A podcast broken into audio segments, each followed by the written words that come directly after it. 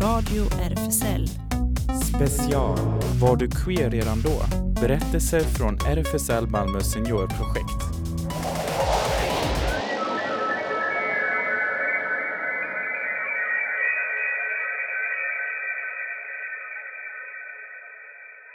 Jag heter Lasse Hector.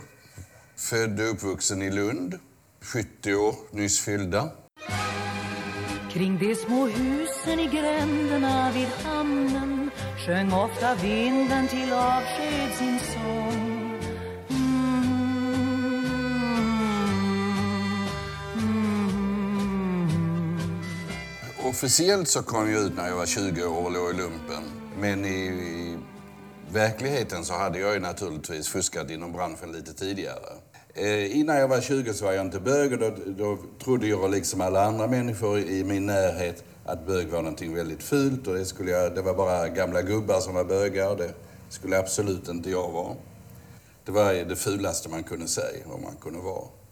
Men hur det än var så eh, lustan föll på och det var ju inte helt omöjligt att förföra kompisarna. Det var rätt populärt. Och eh, det dråpliga var att efter varje gång något sånt hände, sen pratade man inte med varandra på tre månader. Jag minns det än hur du höll mig hårt i famnen Det skingrar sorgen när dagen blir lång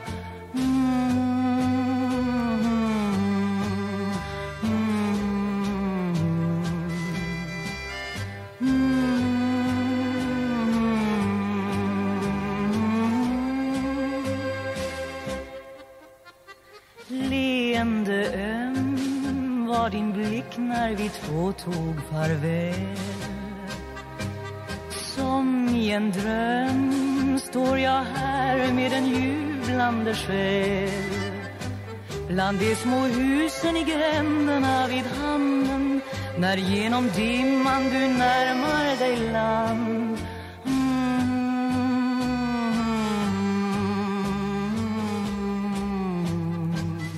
Jag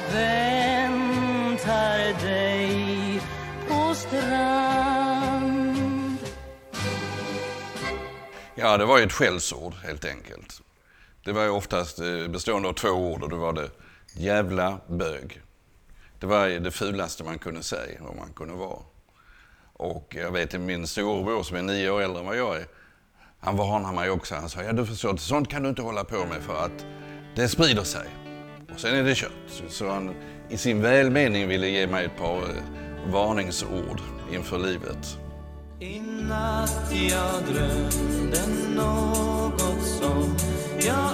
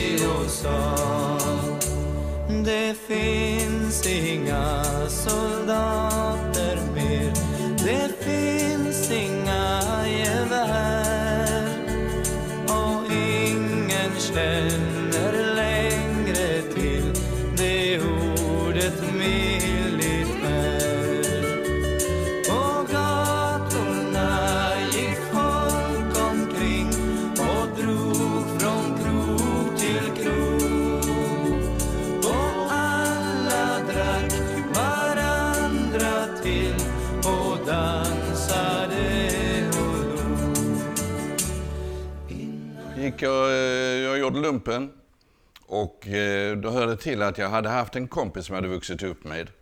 Vi umgicks väldigt mycket, gick i skola ihop, tog studenten ihop. Och vi hade också hittat på lite hyss ihop. Så, och sen hade han flyttat till Malmö, från Lund ända till Malmö, vilket på den tiden, tidigt 70-tal alltså, var ett väldigt stort steg. Eh, Så när han flyttade till Malmö så tappade vi lite kontakten. Och det gick väl ett år ungefär. Så plötsligt så ringde han mig och sa han, Lasse, eh, nu ska du komma in här på lördag så ska du få med om någonting som du aldrig har varit med om tidigare. Wow, vad kan det vara? Jag försökte på alla sätt och vis pumpa honom, men nej, han sa ingenting utan nej, det ska du ha. Det, det här kommer du att gilla. Det ska bli jättekul. Och jag berättar ju hemma för ja, Mats han har eh, sagt att jag ska komma till Malmö och vi ska göra någonting som jag aldrig har gjort för. Och hela familjen spekulerade i vad har han nu hittat på? Det? vad kan det vara för någonting?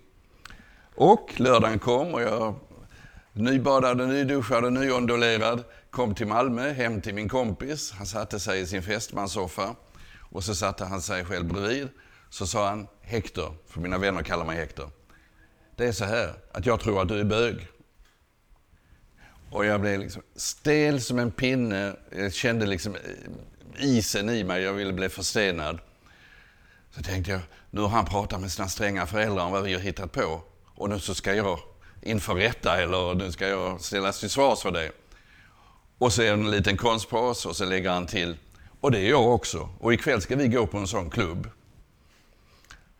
Jaha, sa jag. Jag var väldigt eh, tagen liksom och lite ja, chockad av eh, beskedet. Och på kvällen kom, jo så sa han, om en stund så kommer även Rickard, den tredje kompis som vi hade. Och han är också bög. Och nu ska vi tre gå på den här gayklubben som heter Siesta och låg borta på Altonagatan mitt i Malmö. Och det gjorde vi när vi kom dit där. Jag hade, jag hade ju inte uniformen på mig.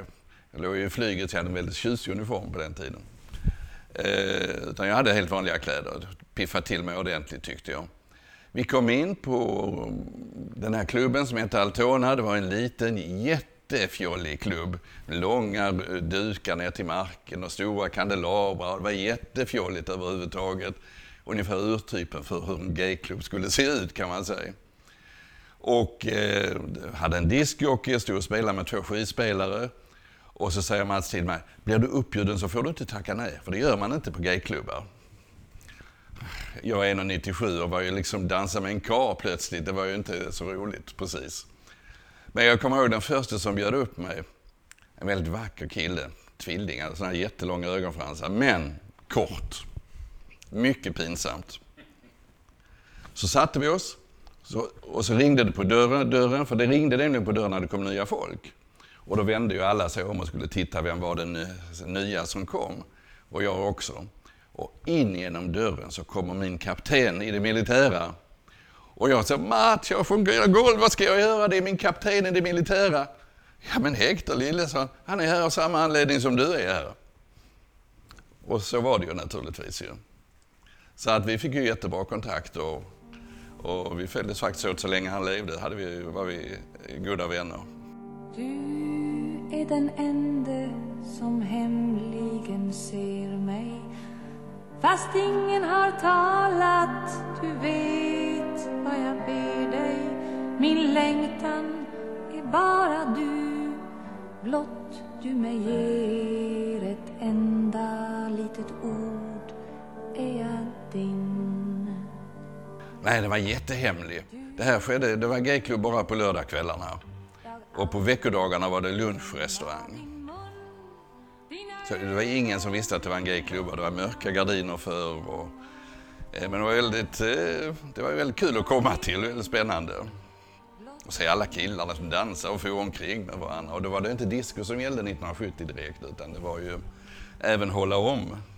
mm, Ingen som du fast du hör till en annan Skänker mig kärlek hos dig vill jag stanna? Mitt öde det är att bli din. I min fantasi Del av den värld som är din.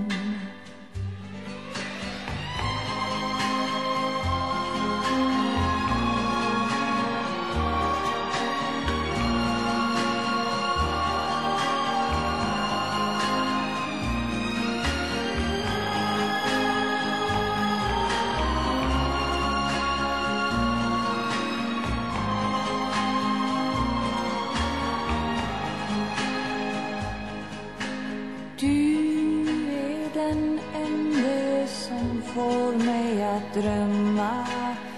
Den ende som anar vad tårarna gömma. Min längtan är bara du. Om blott du ger ett enda litet ord är jag din Du är den enda jag aldrig kan glömma.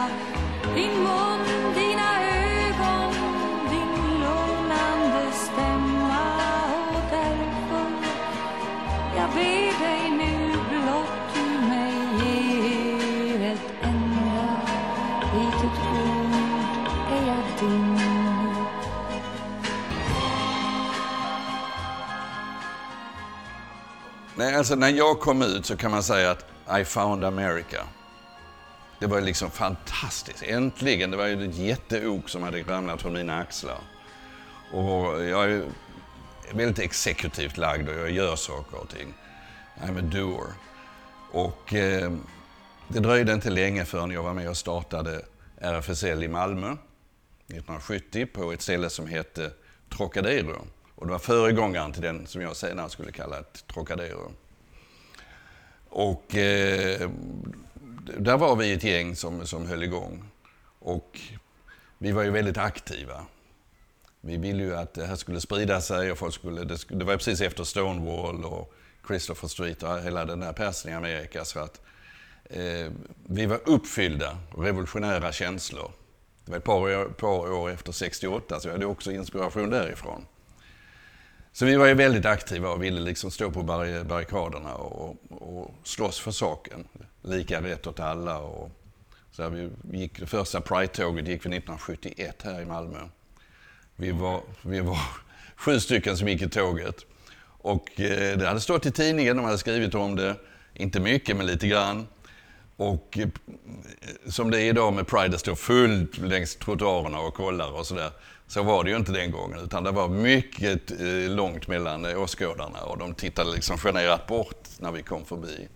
Och bakom en och annan pelare så såg man någon bög, gammal bög som stod, som liksom ville vara med men inte våga. Men ändå var nyfiken.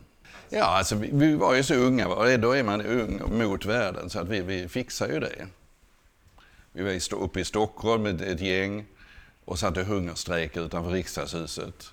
Just när det skulle bli en ändring i lagstiftningen med eh, samma ålder för, för eh, gay som för hetero. Sex, alltså 15 år för båda. Lika, åldersrätt, lika ålder skulle gälla alltså för båda. Därför det skulle vara lika. Vi vill ju inte att, för att ha ett homosexuellt förhållande så skulle man då vara fylld 18 år. Men heterosexuellt var okej om man var 15. Det var ju oacceptabelt tyckte vi. Det måste ju vara samma. Och så blir det ju också.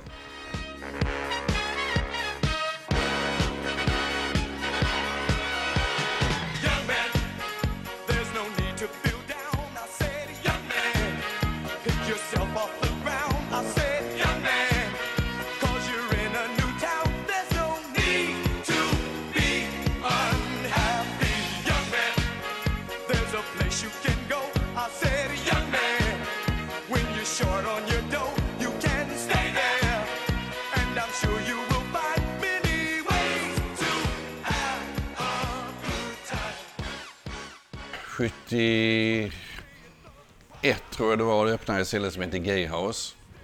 Det var en liten pub, stor skylt på utanpå, stod Gayhouse Private. Vilket på den tiden var väldigt, eh, väldigt tufft att göra. Och det var ett väldigt häftigt ställe och väldigt gay. Vi hade mycket gaypublik och teatermänniskor som kom dit. Folk talar om det stället fortfarande än idag. Men det var också en intern, lite innehistoria att man gick dit. Eh, och det istället fick ett tragiskt slut eftersom 1978 så hade den motorburna ungdomen, raggarna som de kallades för på den tiden, bestämt sig för att de skulle bomba stället. Och det hade vi fått tips om och jag tipsade polisen om detta. Vi har hört detta på omvägar och vill bara att ni gör en utökad bevakning på stället. Ja, ja, ja, sa polisen. Och de gjorde ingenting. Så det kom ett eh, 20-30-tal eh, raggarbilar med molotovcocktails och bombarderade stället. Och stället, det var påskafton, stället var proppfullt. Tack och lov gick ju, var det ingen som kom till skada. Och då kom polisen och eskorterade gästerna ut. Och det blev en hel del skriverier och polisen hade fått då frågan efteråt, varför gjorde ni ingenting? Ni fick ju tips om detta.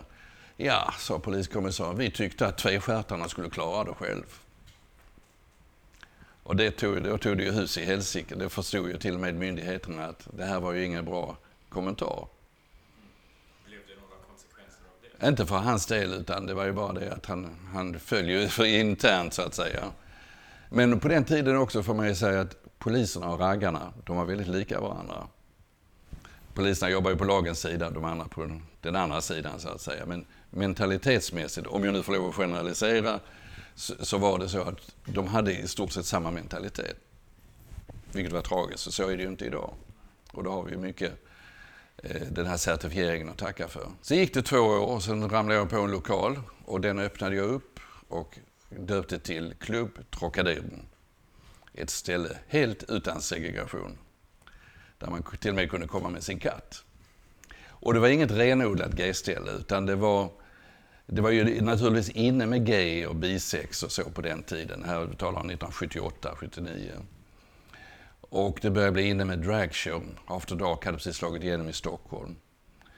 Eh, och jag anställde en grupp som heter Dragkedjan. De var väldigt populära och väldigt duktiga. Och stället blev snabbt jättepopulärt.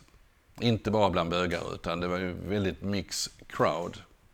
Och sen en annan önskan jag hade var att vi skulle blanda åldrarna. Det skulle inte bara vara 20-åringar som dansar med varandra, eller 35-åringar som dansar, eller 65-åringar som dansar med varandra. Utan det skulle mixas, publiken skulle mixas. Och det var hemligheten, en av hemligheterna till att stället blev så otroligt populärt.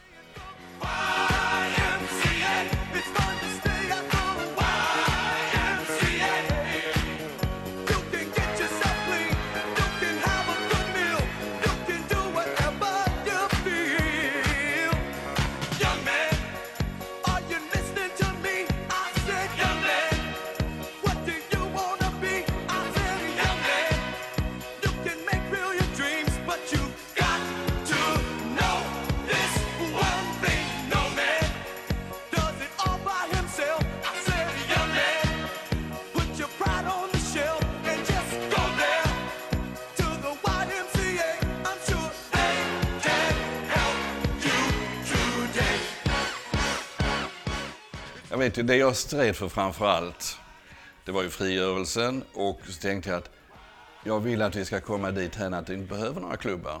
Ni talade tidigare om folk i 30-årsåldern klagar över tre- träffpunkter, men det var just det vi jobbade för. Vi tyckte inte att det skulle behövas klubbar. Samhället skulle se så ut att det var lika för alla. Behövde inte ha en speciell bögklubb eller homosexklubb eller bastuklubb eller vad det nu var för någonting. Utan alla hade samma rätt. Och jag får säga, nu har det ju gått då 50 år, jäkla massa år. Och det har varit fantastiskt att vara med på den resan och se var vi har hamnat idag. Nej, vi har kommit otroligt långt. Otroligt långt. Och jag menar, jag kommer ihåg, jag har en partner då sedan 1973, har varit tillsammans i 47 år. Och på den tiden kunde man inte gå och hålla om varandra på stan eller i handen eller så. Men då drömde jag om att jag drömmer om att en gång ska vi kunna gå igenom stan och hålla varandra i handen. Idag kan vi göra det utan att det känns konstigt. Vi kunde göra det då också, men då kände, kände man liksom att de tittar och det, blir, det är jobbigt liksom. Men idag kan vi göra det på ett naturligt sätt utan att eh, jag bryr mig, utan att någon bryr sig. Nej, Alltså jag tror att det har ju med inre styrka att göra naturligtvis. Att man är mogen för det. Och det är ju inte alla förunnat att kunna vara det. Att ha den styrkan. Men en uppmaning är ju naturligtvis att tro på sig själv och vara stolt för den man är. Varje dag, varje dag är en ny dag Andas in och lämna spegeln för en stund Skaka av dig dina trådar Låt mig torka alla dina tårar Inspirerat fira än att sörja Kan du tänka om jag om från början Och det finns ju, då har vi, vi har ju RFSL till exempel. Eh, men eh, det är ju dåligt med andra gayklubbar och det hänger väl just ihop med det att folk träffas på alla andra sätt idag. Om det inte är på datorn så är det eh, på vanliga ställen. nu är ju folk mycket yngre när de kommer ut. De fattar ju vad det är frågan om redan i, i, i puberteten nästan. Och det tycker jag är positivt. De behöver inte leva ett falskt liv utan eh, de kommer ut och för dem är det helt naturligt. Och jag vet för mina syskonbarn, för dem är det helt... Min, min farbror han är bög, säger de. Och för vår generation så hörs det hemskt i våra öron. Men jag vet ju att för dem är det naturligt. Därför man har tagit detta negativa ord och gjort det positivt.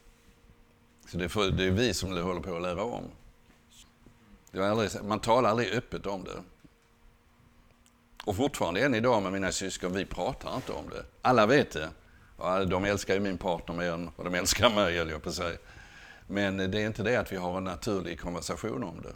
Ja, det är så. Va? Det, det är, jag behöver inte tvinga dem på att säga saker och ting. Och det känns bekvämast för dem om då gör det det för mig också. Innen speglar all vår mark Och vart du än i världen hamnar Vart du än i livet tänker stanna Mm.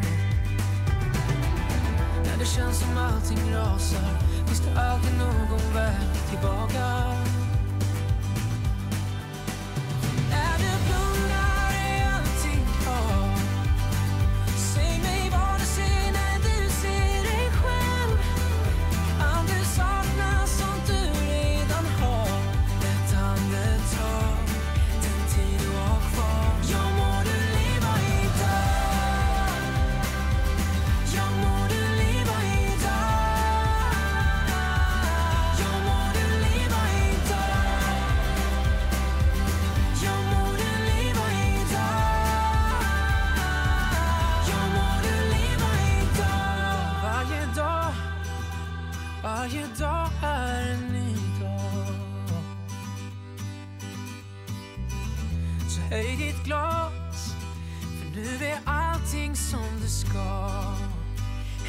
Ja, alltså man måste ju aktivt arbeta för det. Eh, på den tiden där hade jag fördelen att jag själv umgicks väldigt mycket i teaterkretsar på Malmö Opera, Malmö Stadsteater som det hette på den tiden. Jag hade hela den publiken var mina gäster, mina kompisar. Och det var ju en attraktion i sig, för folk tycker om att se kändisar. Så jag hade mycket kändisar, jag kände mycket på folk ute på gårdarna här i Skåne. Eh, Så det var alltid någon eh, där som folk kände igen och det var ju liksom lite spännande. När Tommy Körberg var här nere i Skåne, då var han ju på Trocadero naturligtvis och andra kändisar. Alla kände till det. Jag tror för oss som talar om det här så tror jag framförallt det är att vi minns tillbaka. Och det är våra minnen som vi så att säga ler i mjugg åt. åt. Eh, allt vad som hände där, de danserna vi gick och de vi träffade där och överhuvudtaget hur det fungerade. Och det är det som vi ler för oss själv nu idag. Det är vi minns tillbaka med njutning så att säga. Vi kunde ju liksom skrika ut vår frihet. Och, eh, det är också en sak som är en stor skillnad på vad jag märker idag på de gayklubbar som jag i och för sig mycket sällan går på idag. Men idag är det annorlunda än vad det var den gången. För vi var mycket fjolligare, vi var mycket skrikigare och mycket mer, eh, vad ska man säga, häxiga. För vi hade så mycket att ta igen. Så utanför var vi i det normala, vanliga skalet och när vi kom in så slängde vi allting och bara rusade upp på dansgolvet och skrek och dansade som tio Travolta på en gång.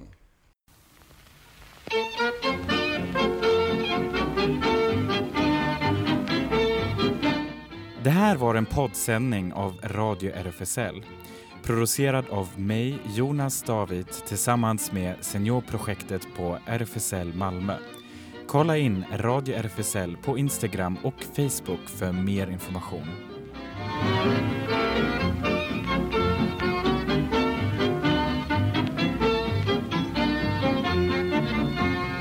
Alla små flickor. För mig finns blott en Som dag efter dag jag vill träffa igen.